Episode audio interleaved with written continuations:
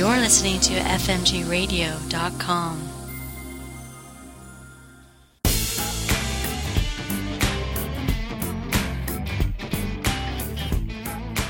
Welcome to Generation Reinvention How Baby Boomers Are Changing the Future with your host, Brent Green.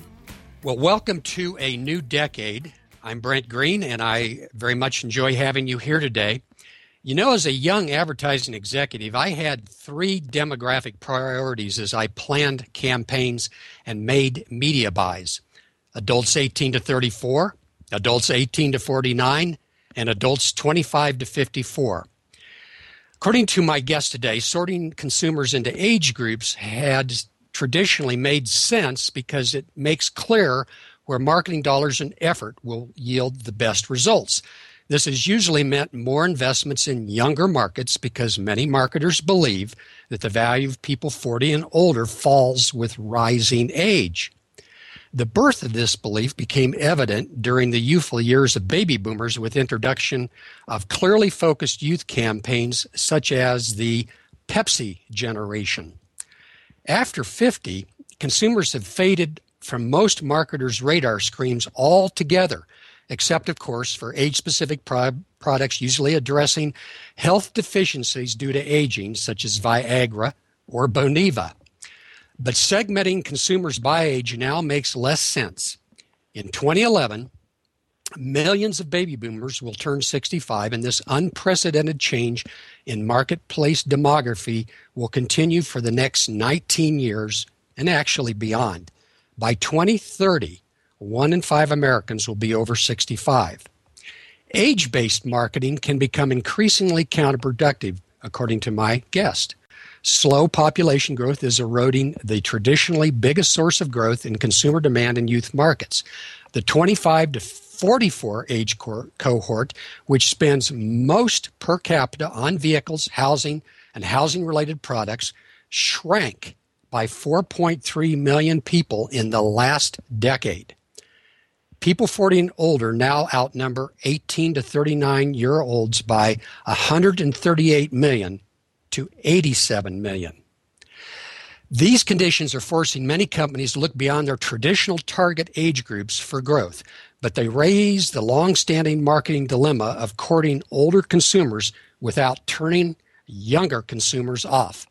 Now, as a boomer, when I was young, uh, we famously didn't want to drive our father's Oldsmobile. Although if dad had given me that car, I'm sure I would have driven it.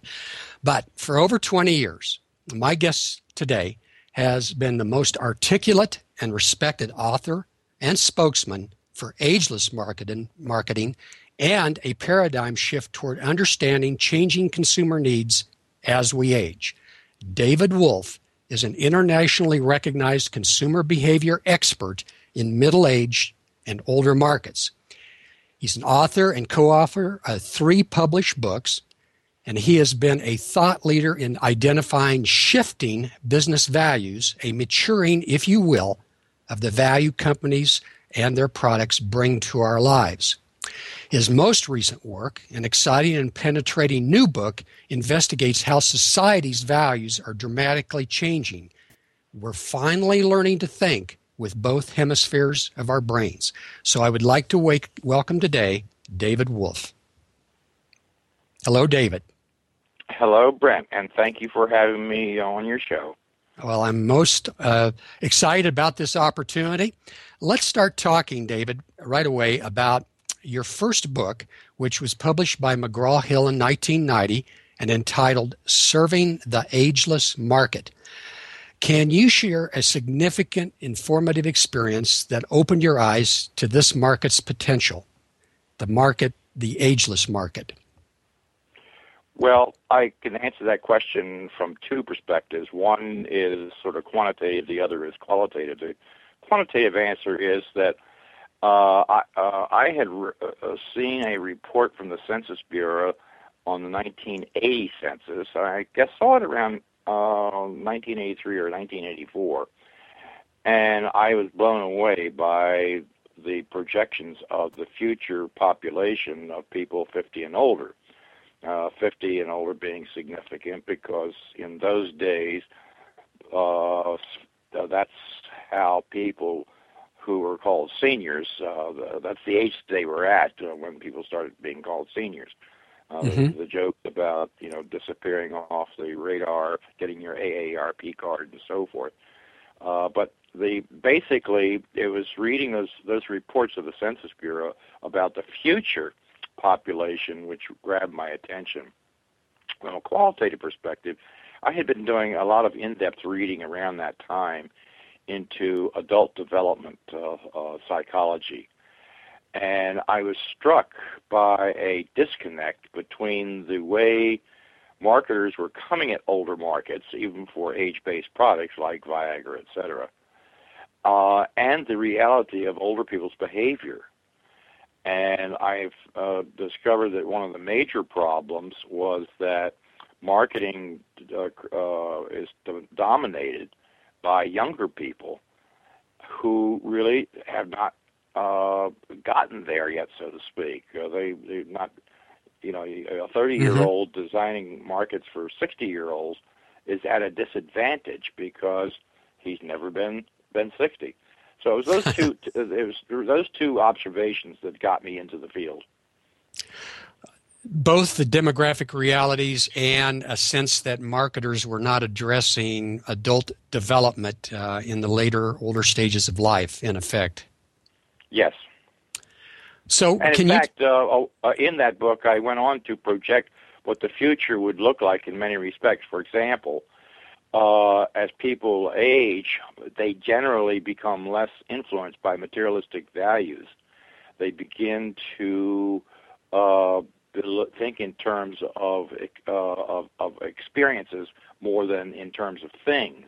Mm-hmm. And I, I, I, I forthrightly predicted the coming of what Joe Pine and Jim Gilmore calls the experience economy. Uh, uh, uh, it, when I wrote uh, that book because I knew that as people got into the later years of life, experiences were more important to them generally than things.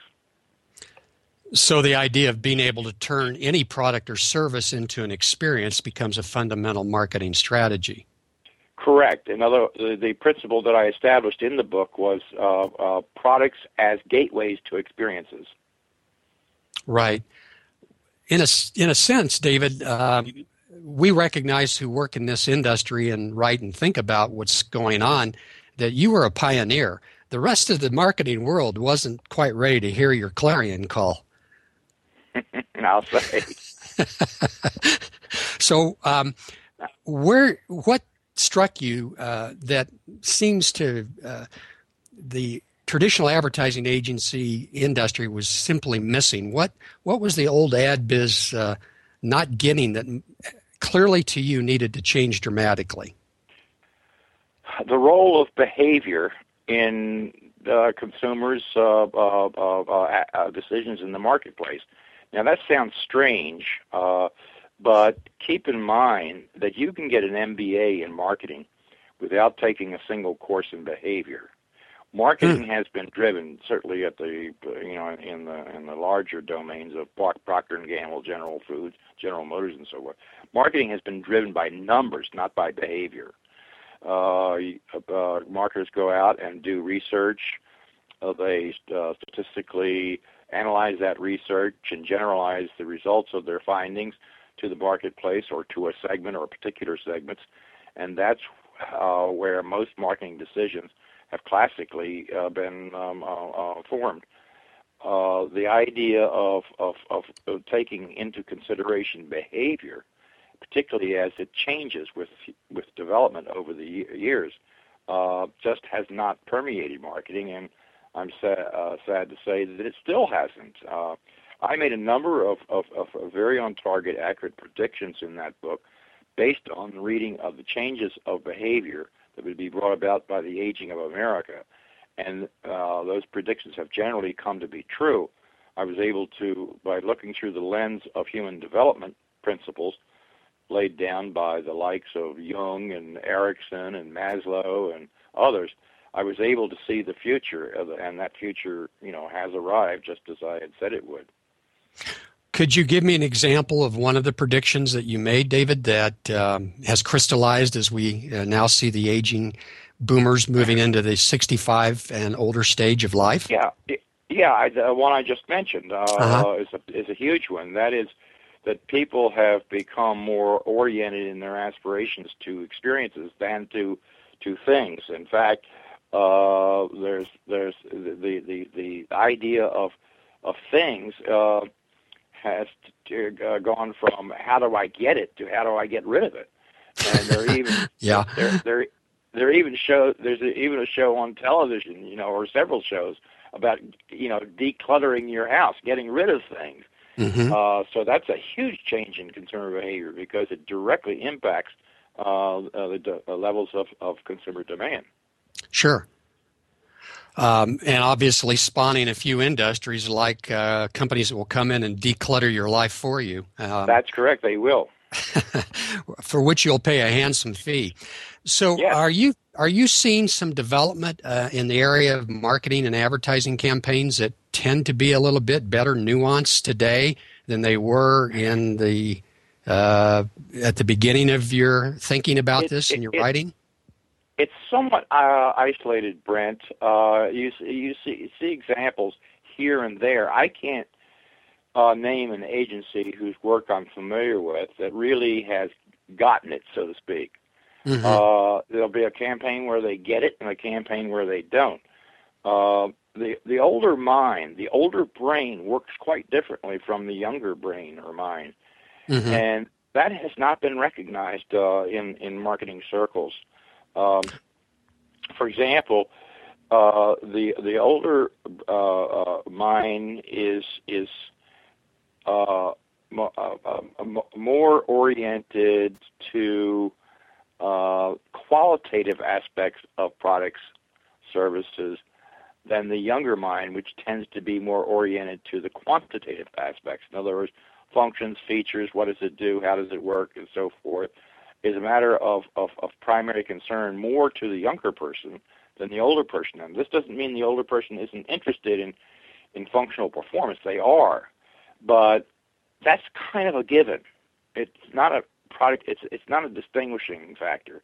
Younger people Mhm. will look at for differences in performance uh, characteristics. Uh, older people are looking more about the experience of the product, not its functional characteristics.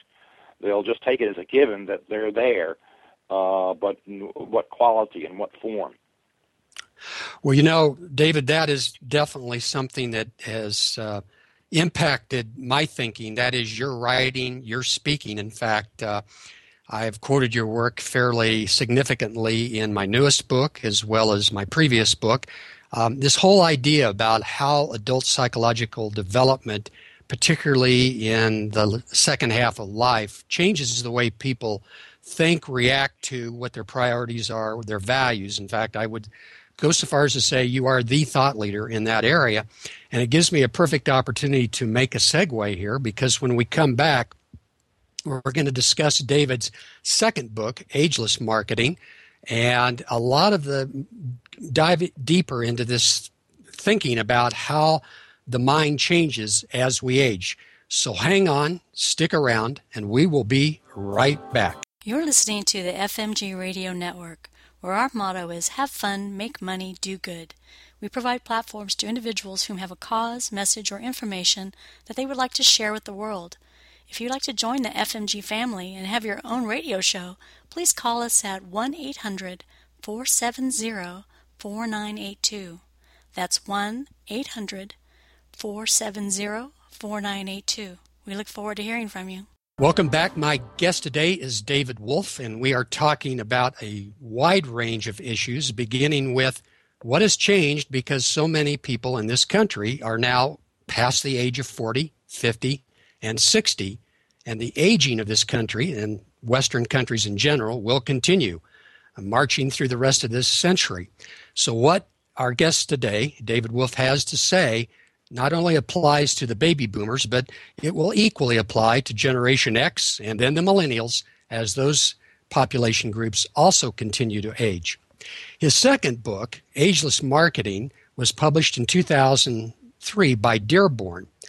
David, I uh, noted a quote from your book that I'd like you to kind of respond to. You wrote, an older person's greater sensitivity to contextual influences when inferring meaning of things can yield research testimony laced with ambiguity and murky results.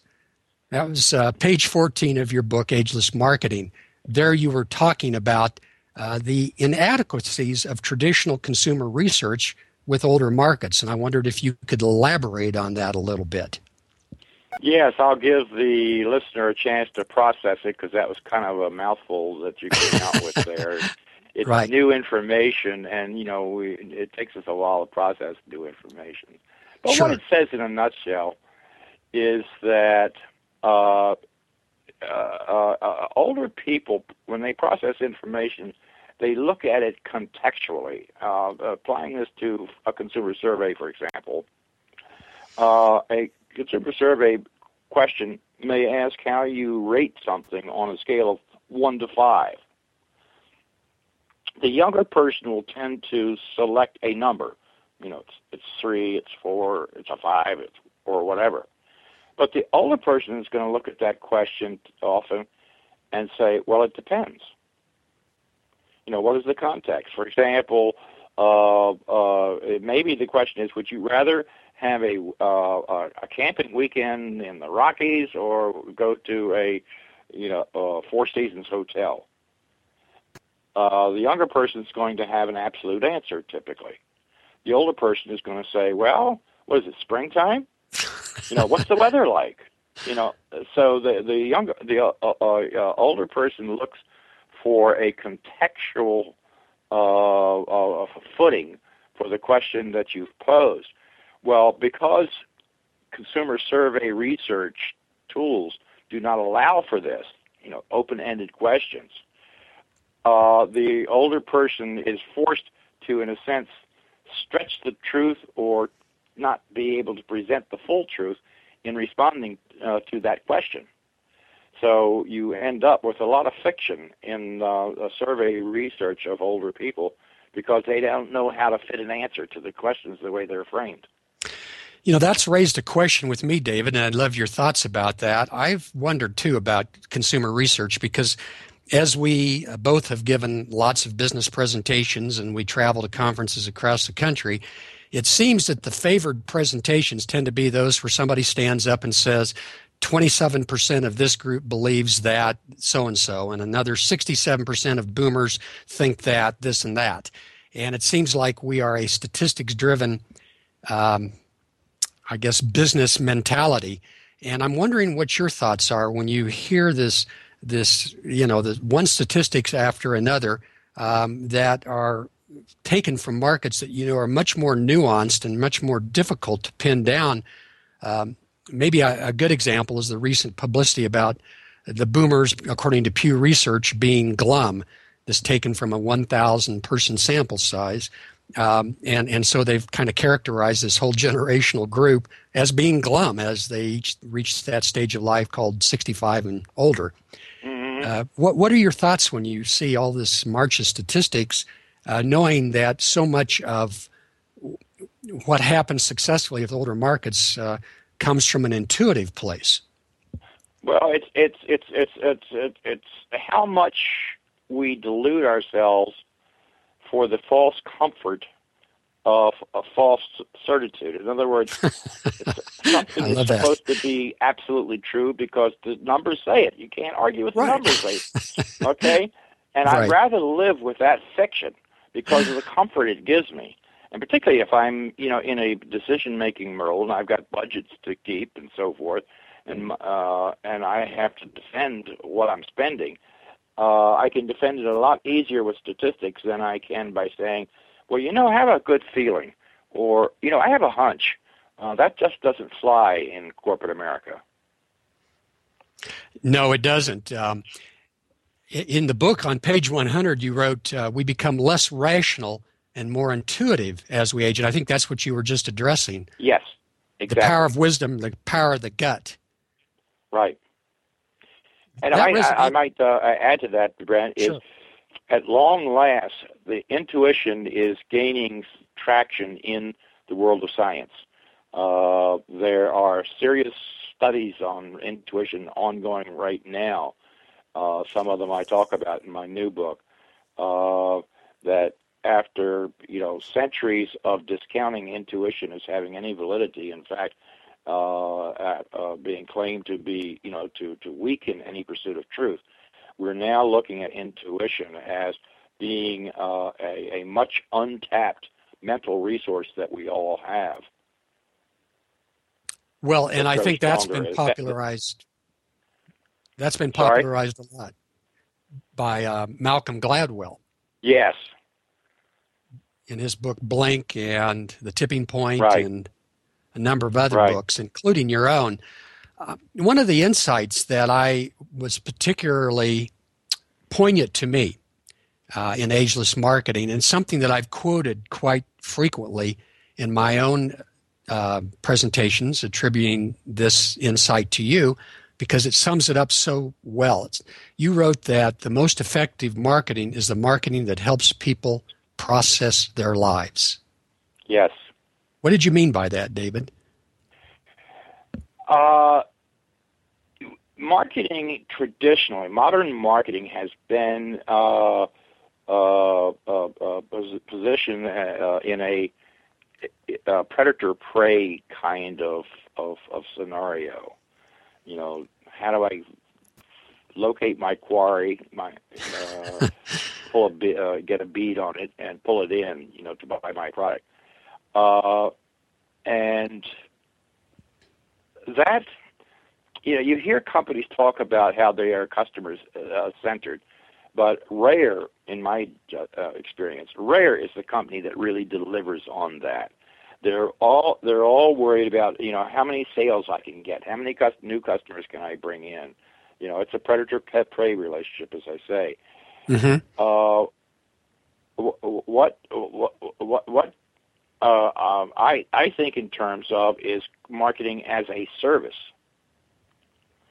and in that service is uh, involves helping people uh, achieve their aspirations, uh, solve their problems, think through challenges that they have. Uh, that's helping them process their lives. It's a very interesting and thought provoking idea. The most effective marketing is marketing that helps people process their lives. If most marketers would think that way, I think we would see a definite improvement in the quality of marketing communications. Um, you talk a lot, and you've already addressed this in brief, but I kind of wanted to get your reaction a little more specifically for the benefit of the listeners. You really focus on adult psychological development in much of your writing, and it's important yes. in marketing communications. And according to uh, the in depth discussion that you have in your book, Ageless Marketing, you talk about a number of things that are different about adults uh, based on their psychological development. I'd like to get your quick reactions to some of these points, such as less reliance on reason to determine what is of interest and more on intuition, which is cued by emotional responses. Yes, what happens, and I first proposed this with some controversy behind it, in mm. um, the, my first book uh, that came out mm-hmm. in 1990, Serving the Ageless mm-hmm. Market, that mm-hmm. as we age, we tend to see a migration of some of our mental activities over to the right hemisphere. Right. The right hemisphere, uh, that, that, by the way, has been confirmed in subsequent re- research. The, mm-hmm. the, right hemisphere uh, is the hemisphere through which we initially experience the world and we experience the world in a holistic fashion. The left hemisphere gets a hold of the information that has been processed by the right hemisphere, and it breaks it into pieces. It, it parses reality into categories. It does not see the whole picture. So the difference between the hemispheres, and I'm oversimplifying this, but uh, the, it's that the right hemisphere sees the forest, the left hemisphere sees the trees. Mm-hmm. Now, uh, the right hemisphere has a very uh, poor language ability. It doesn't. It doesn't really get you know, phonetic language. That's that's the that's the work of the left hemisphere is to translate reality into expressions uh, in phonetic language. The right hemisphere instead experiences reality uh, through the senses, the five senses. So that we have visual images, we have acoustical images, we have olfactory images, and so forth. And these generate emotional responses, you know, good uh, emotions, or bad emotions, uh, whatever. And this is how the left hemisphere becomes alerted that the right hemisphere has been working on this new information that's coming in through the senses that it, the left hemisphere, should take an interest in. Uh, interestingly, we uh, and, and really important in the marketing world is that information does not get processed in the left hemisphere until it has been first processed in the right hemisphere. Now, if the right hemisphere takes no interest in what has been presented to it through the ads, uh, the commercial, or whatever, then the left hemisphere uh, will, no matter the brilliance of that ad, the left hemisphere will never process that information. I believe so, you call that information triage. Yes, exactly. Uh, you know, far more information enters your brain through the senses than the conscious mind can handle. Its RAM is just not big enough. Uh, it's been estimated, for example, that only about a trillionth of the information that lands on the surface of the eyes ever gets reaches consciousness. And that's just one of five senses. Mm. So the right hemisphere has to work in shorthand, and intuition is part of that shorthand you know, as you grow uh, as you grow older and have more and more experiences, you have a, a, a richer and deeper foundation to just sort of have a gut feeling. Right. And it is truly it is truly a gut feeling because intuition really registers the uh, or let me put it this way, the substrate of intuition are emotions, and that's why the word term gut feelings is so accurate. Intuition and gut feelings are the same thing. Right. Will you uh, elaborate on that, first of all, by demonstrating that uh, appealing to the older consumer mind through an emotional channel, a resonant emotional message, is the beginning of a sales uh, yes. opportunity, I guess you would say. But then it's you've noted that. Right, it's mm-hmm. essential. It's it's it's fundamental. Then you've noted that the older consumer uh, then may go deeper for information to to make the kind of decisions necessary to purchase a product or service. In other words, right. they'll That's search. That's an important for, point, Ben. Uh, you don't yeah.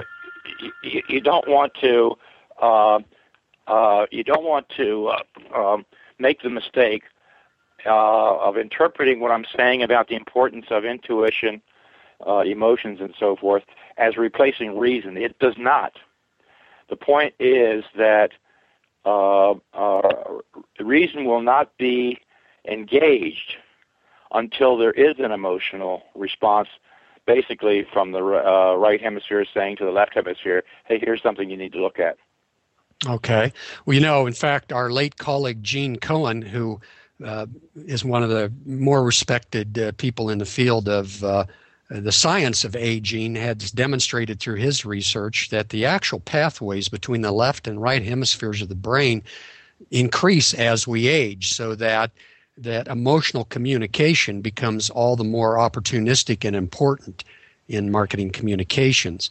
So we're going to move our conversation when we come back to uh, David's next book, which he was a co author called Firms of Endearment and demonstrating a lot about with the aging of the consumer market, a lot is changing about how companies most successfully relate to their, their customers. So stick around. We'll be right back. If you would like to learn more about David's work, I would encourage you to go to his blog, one of many different uh, opportunities. It's agelessmarketing.com. That's actually the website, and I'll give you the blog when we come back. So stick around.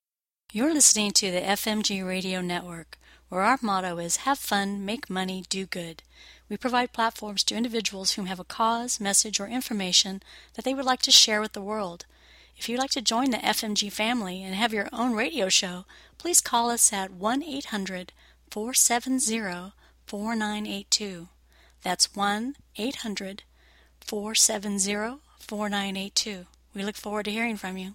As you get to know my guest today better, if you don't already know David Wolfe, and many in this industry clearly do, you will see that he's written an enormous body of work. And as I mentioned at the break, uh, agelessmarketing.com is the landing place for his work in the area of ageless marketing. And he has a very active and dynamic blog, which is agelessmarketing.typepad.com. I would also like to mention that you can participate in this radio discussion by sending me your questions or your comments, which I can in turn share with David. My email address is brent at bgassociates.com. And if you have questions or concerns or want to say something to David, then please do get in touch in that way. In 2007, David joined with two other authors to write a really phenomenal book, one of the, the best business books I've read because it so much conforms with my own thinking about, I guess you would say, the adult consumer and how companies need to change in this highly competitive era that we're in. That book is entitled Firms of Endearment, which is one of the best titles I've heard for a book. So, David, first of all, what is a firm of endearment? Uh, a firm of endearment is a company that proactively strives to endear itself to all of its core stakeholder groups. That means that it goes the extra mile to make life good for the uh, people who work for it, its employees, uh, to uh, satisfy the needs uh, of uh, uh, of customers, um, to take care of of suppliers. They they often get forgotten. They're the forgotten people in in the business world. Um, and of course there are the investors, and then finally, but not the least of all, is society itself. Uh, it's a it's a it represents a business model that was first conceived by a professor at the University of Virginia in a book he published in 1984. But the idea of the multiple stakeholder business model uh, languished for for a number of years until we wrote ser- uh, serving uh, or um, um, uh, term, firms of, uh, of, of endearment. Sure. And uh-huh. since then, there's been quite a growth of interest. Uh, you may recall it's such a famous statement. Uh, Milton Friedman saying the only social obligation of a business is to make profits for its owners. Right. That was made. Uh, uh, that view is coming unglued in today's world, and a lot of it has to do with the aging of society because as we grow older, we become more qualitatively concerned about the future for our grandchildren, the world, the planet. And so the idea of companies uh, uh, uh, projecting uh, green values uh, is really being promoted by the aging of the population that wants a world to be here, you know, a century from now and two centuries from now, for their for their you know for their descendants.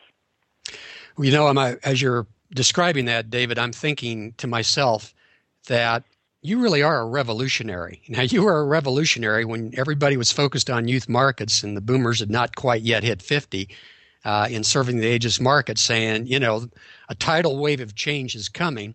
And then you're that way again in Firms of Endearment because you describe this book as a book that promotes the spreading of love, joy, authenticity, empathy, and soulfulness in business management. Now, David, business schools are not noted for advocating such, uh, what shall we call them, humanistic themes. Right. Uh, isn't that a little bit disruptive of the, the Wharton School, which happened to also publish your book? yes. Yes, it is. But you see, the the influence of the aging population uh, is is very subtle. It's it's it's it's influencing the behavior of everyone in society, from teens uh, all the way up to their own kind.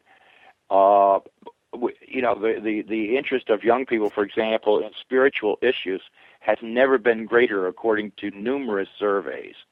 Uh, the, uh, the millennials or, or genera- so-called Generation Y has been described as the most philanthropic uh, generation of youth in history. Uh, so you're seeing these values, which Maslow uh, spoke extensively of. Uh, uh, Erikson addressed in his concepts of generativity. Mm-hmm. You're seeing these values uh, take root in the behavior of people of all ages. Mm-hmm. So it would only be natural that we'd begin to see this influence take place in corporate America. Sure. Well, you know, um, that influence is certainly also, you know, the business community certainly is never not going to be focused on the bottom line, but you wrote something to the effect that the ironic bottom line here is that focusing intently on the bottom line alone usually leads to poor bottom line performance. Placing shareholders far above all other stakeholders may be the worst long term position a company can put them in. Yes. Um, that's re- that's revolutionary. That's revolutionary. Um, well, how do you think that message has been received? I mean, is it getting out there? I think or? it's being it's being received very well. Uh, and, and and we're talking about uh, the, the, the biggest corporations, uh, uh, uh, some of which are on the on the Dow index. Uh, uh, there are organizations that are devoted to promoting social conscious, conscious socially conscionable behavior among uh, corporations. There's the so-called corporate social responsibility movement.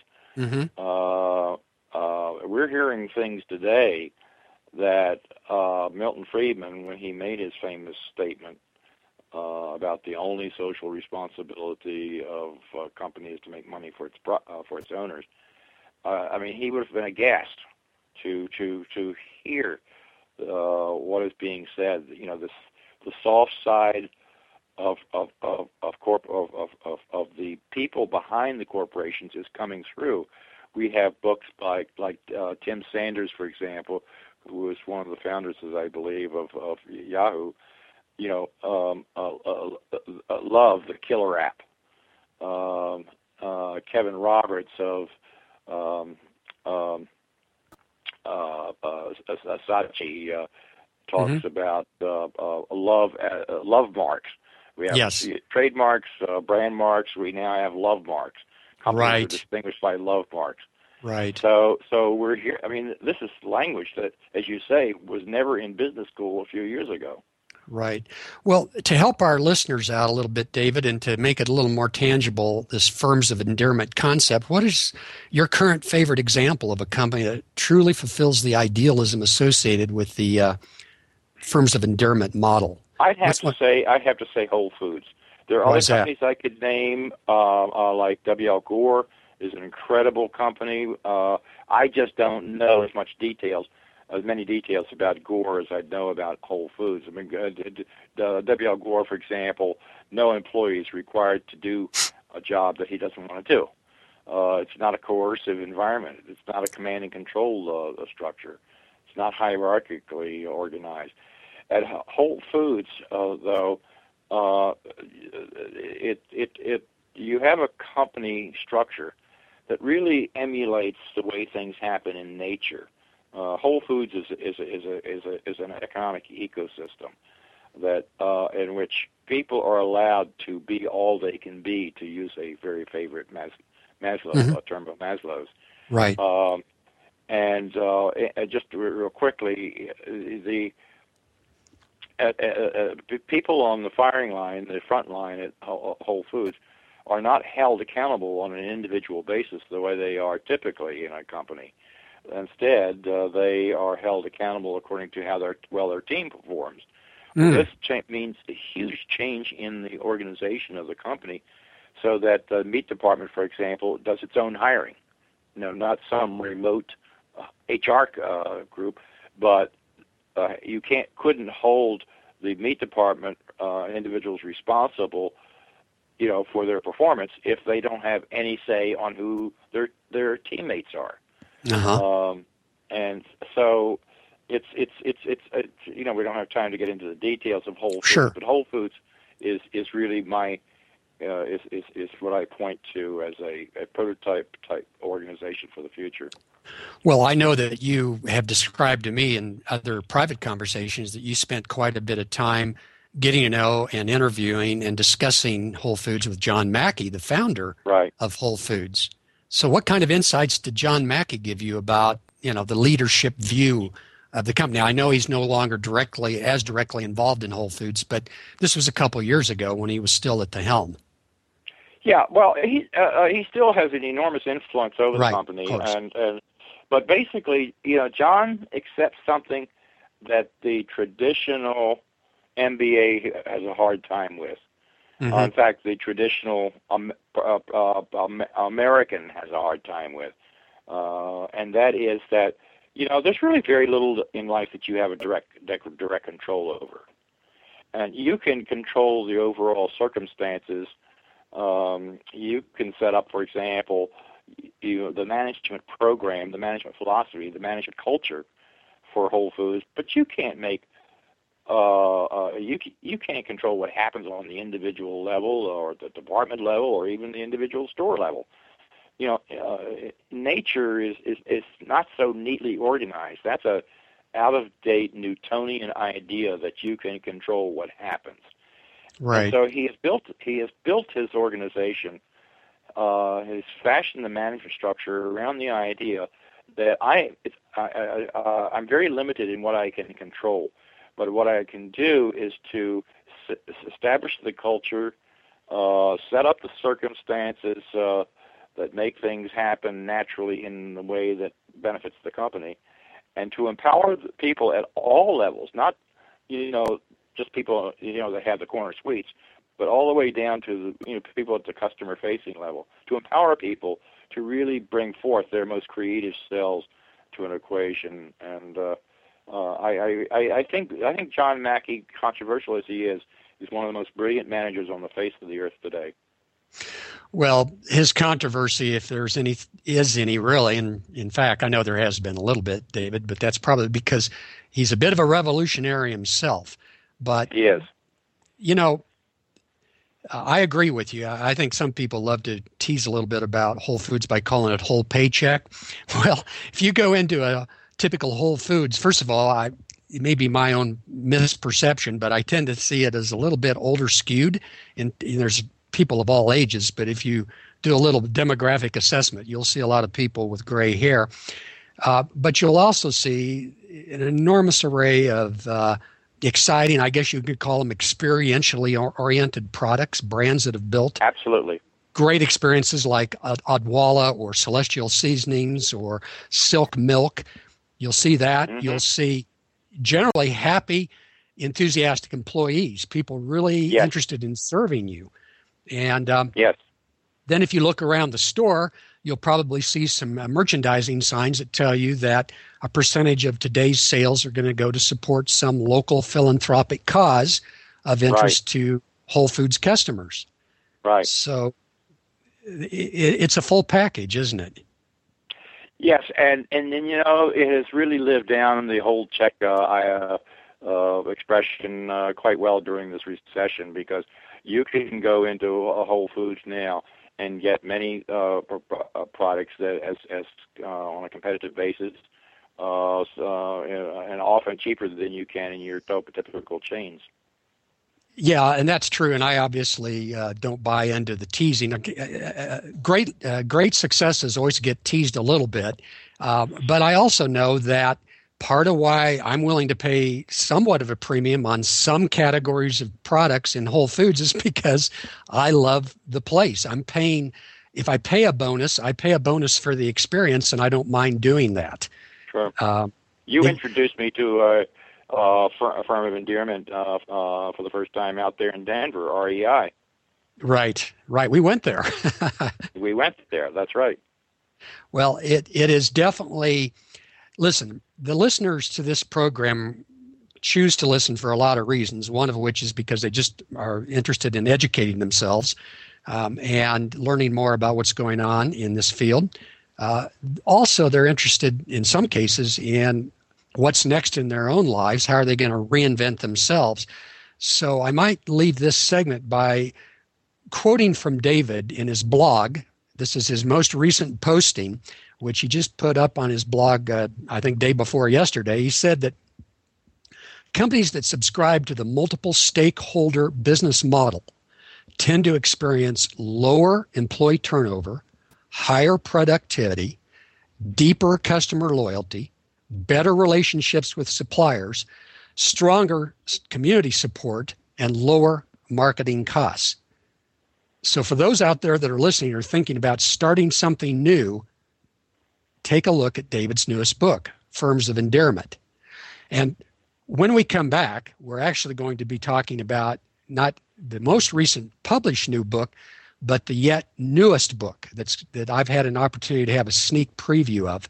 Again, if you would like to connect with this program, be sure to send me an email, Brent at BG Associates, sticker.com, of course.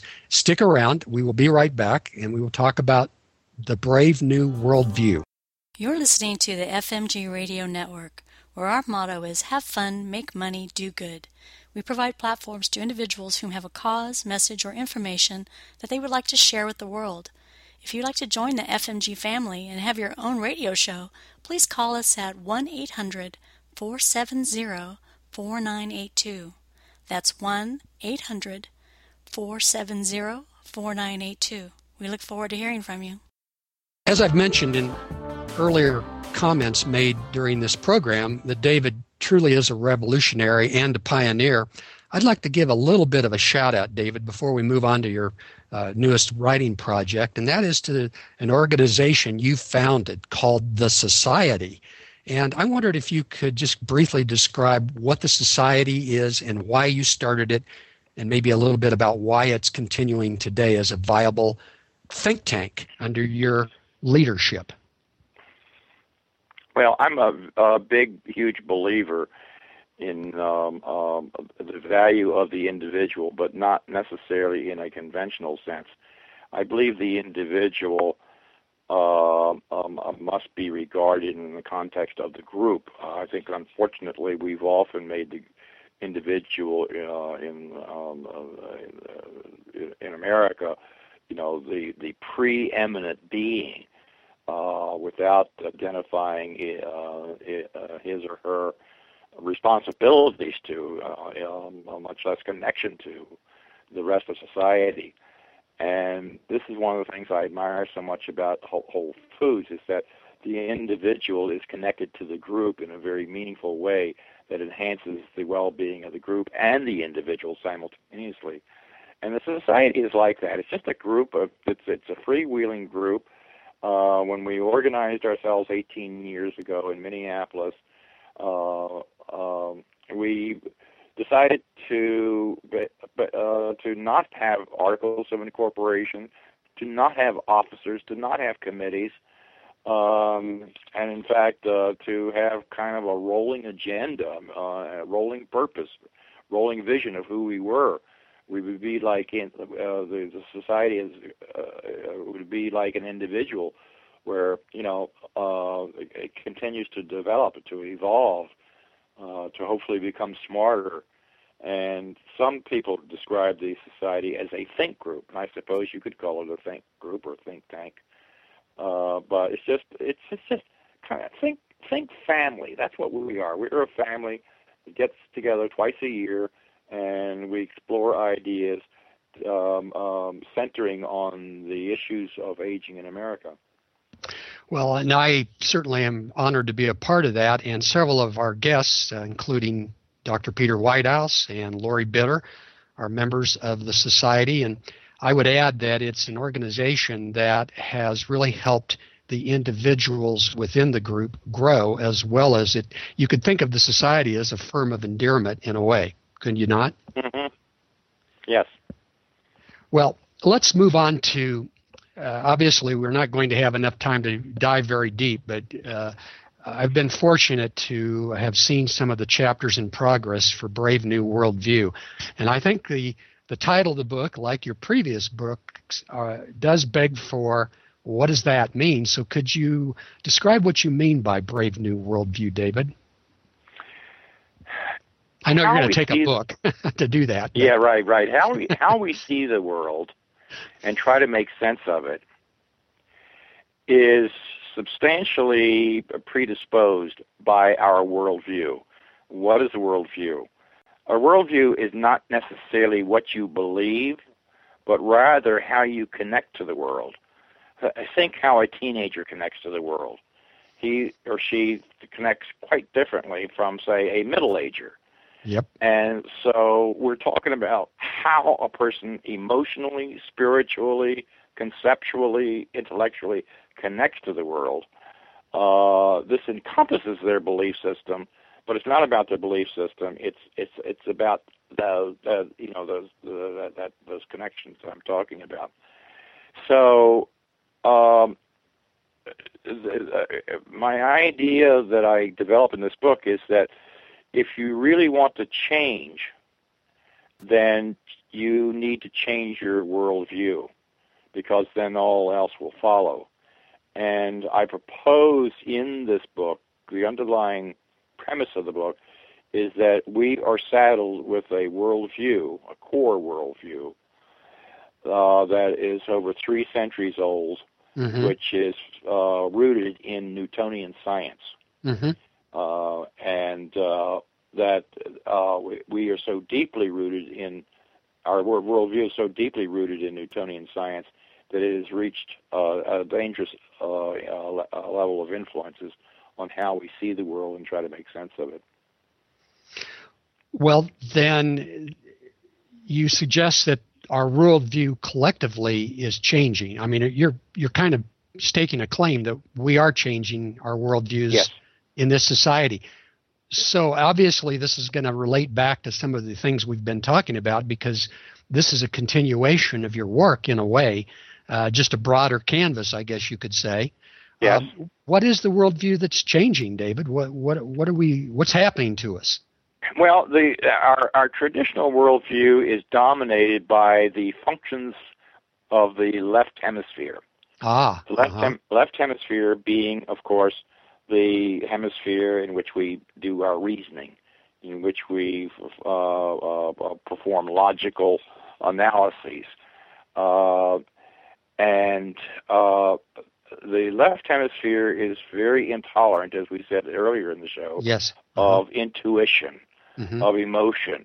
Mm-hmm. Uh, and so what happens is that we make our decisions personally, corporately, publicly, governmentally, are overly dominated by uh, by the left brain, if you will.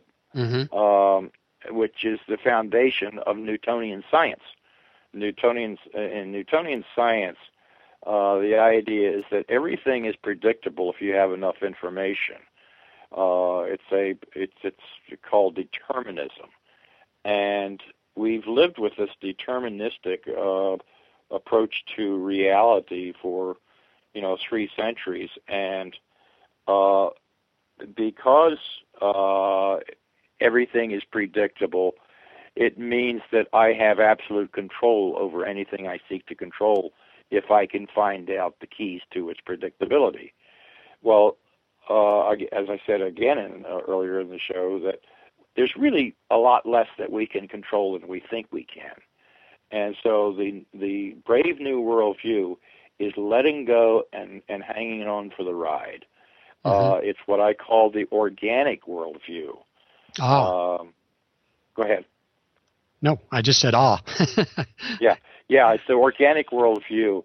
It's a it's a much more natural way of looking at the world and trying to sort through uh, the issues that we encounter and, and create solutions to the problems that uh, we face. What are some of the things? I know this isn't necessarily just a how-to book because it, you know, again, paints a much larger canvas um, bringing in a lot of ideas. But are there things that our listeners can do to start modifying their worldview to be more compatible with the world we're living in today and going to be living in in the next uh, few decades? Yes, a lot. Uh, uh, I think, first of all, to recognize the power of your brain. Uh, your brain is the most magnificent, uh, most complex uh, instrument in all of creation, as far as we know. Uh, and uh, uh, it, it, it, we we only we we only uh, tap a, a, a portion. We were, you know, the old idea is you only use ten percent of your brain. Well, that right. kind of oversimplifies it, and that's not what I'm talking about. What I'm saying is, take let's go back to intuition.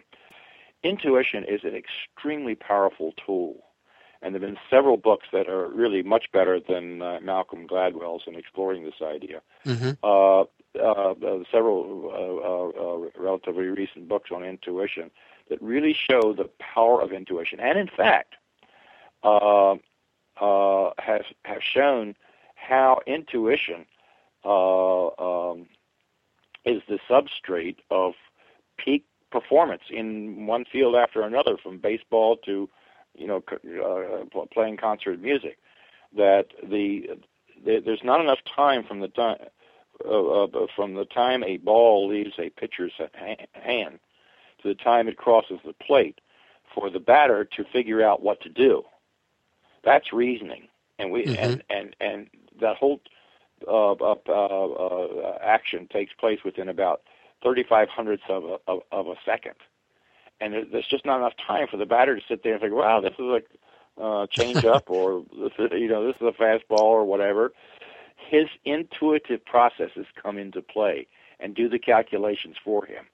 Well, what do you think if if you could suddenly get up tomorrow morning and you had this ability to tap this at will. Well, there are training programs now that are being developed to help you tap uh, your intuitive processes. So I would I would learn more about intuition and what's going on in that field and try to apply it, you know, to my own life.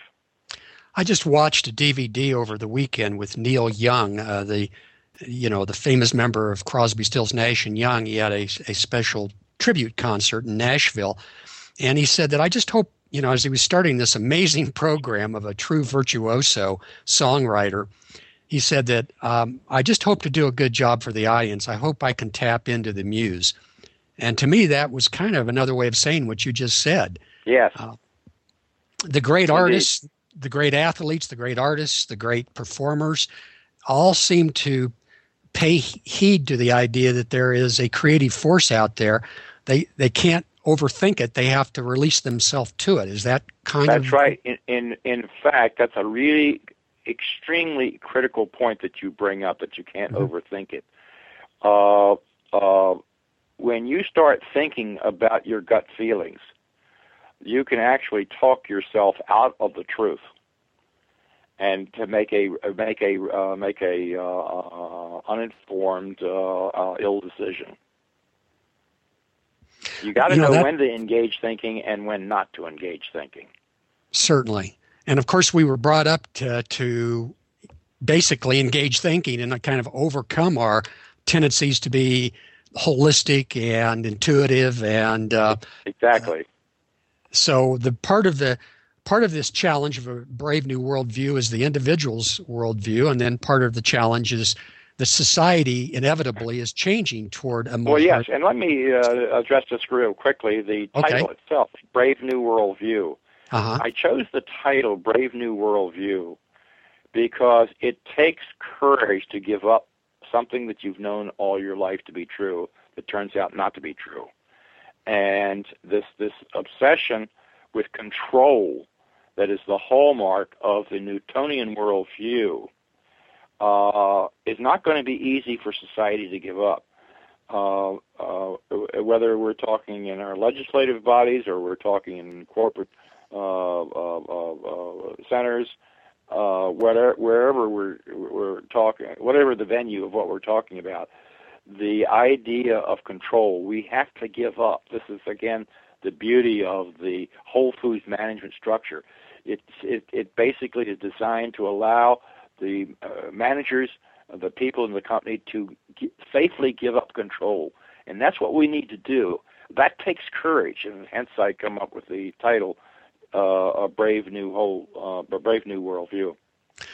Well, David, you know, first of all, I'm very excited about this new book project, and I'm very excited with what I've read so far.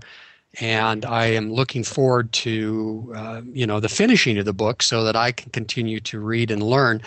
You really have been on, you know, the front edge of major changes in society, from the aging of the population and that and the implications of that to marketing, and then the implications of the changes in marketing on the role of companies in our lives and how they must change to address, in effect, a, a more psychologically mature marketplace. And then finally, how we're changing as a species to adapt to, in effect, a new way of thinking about the world we're living in. So I want to thank you for your time today. I knew we wouldn't have enough, but I hope you will consider coming back to this program when we're closer on the new book, Brave New World View, so we can discuss that book in its detail. Would you be able to do that? Yes, I'd uh, love to, and thank you. I'm honored by your request. Well, thank you again. And again, to our listeners, if you would like to learn more about David's work, go to agelessmarketing.com. Stay current with David at his blog, agelessmarketing.typepad.com. You can go also to firmsofendearment.com. And again, what he brings to us deserves a lot of thought and rethought. So I encourage you to investigate further and send me an email if you'd like more information at brent at bgassociates.com. Next time, our guest will be Richard Adler who David also knows and who is also a member of David's group, the Society. 30 years ago, uh, Richard was appointed to a position at the Aspen Institute Program on Communications and Society, where he considered the potential of pay television to change the economics of TV programming, anticipating subscription networks like HBO that emerged a few years later. He was ahead of his time, as he always has been. He was supported by the National Science Foundation to assess the effects of advertising on children. He later wrote scripts for a PBS series on economics and ended up as the television critic for the Wall Street Journal. In the early 1980s, Richards uh, uh, was involved in the new digital media just as it was emerging, and he joined the Institute for the Future, a nonprofit think tank in Silicon Valley where he focused on the emergence of online services. So, in the mid 1980s, at a time when these services were used by less than 1% of Americans, he was asked to provide a vision for the state of the technology in the year 2000. He predicted correctly that by 2000, half of all Americans would be online. Most recently, has focused on understanding the future of the fields of aging, healthcare, and education, and has continued to work with both the Aspen Institute and the Institute for the Future. So we're going to have a very interesting guest, a futurist, and I look forward to having you come back. You can send your questions and comments to me at brent at bgassociates.com. Thank you for being a part of Generation Reinvention. Listening to Generation Reinvention with your host, Brent Green. Visit Brent at his website at generationreinvention.com and for archive shows, be sure to visit his show page here on the FMG Radio Network, where our motto is have fun, make money.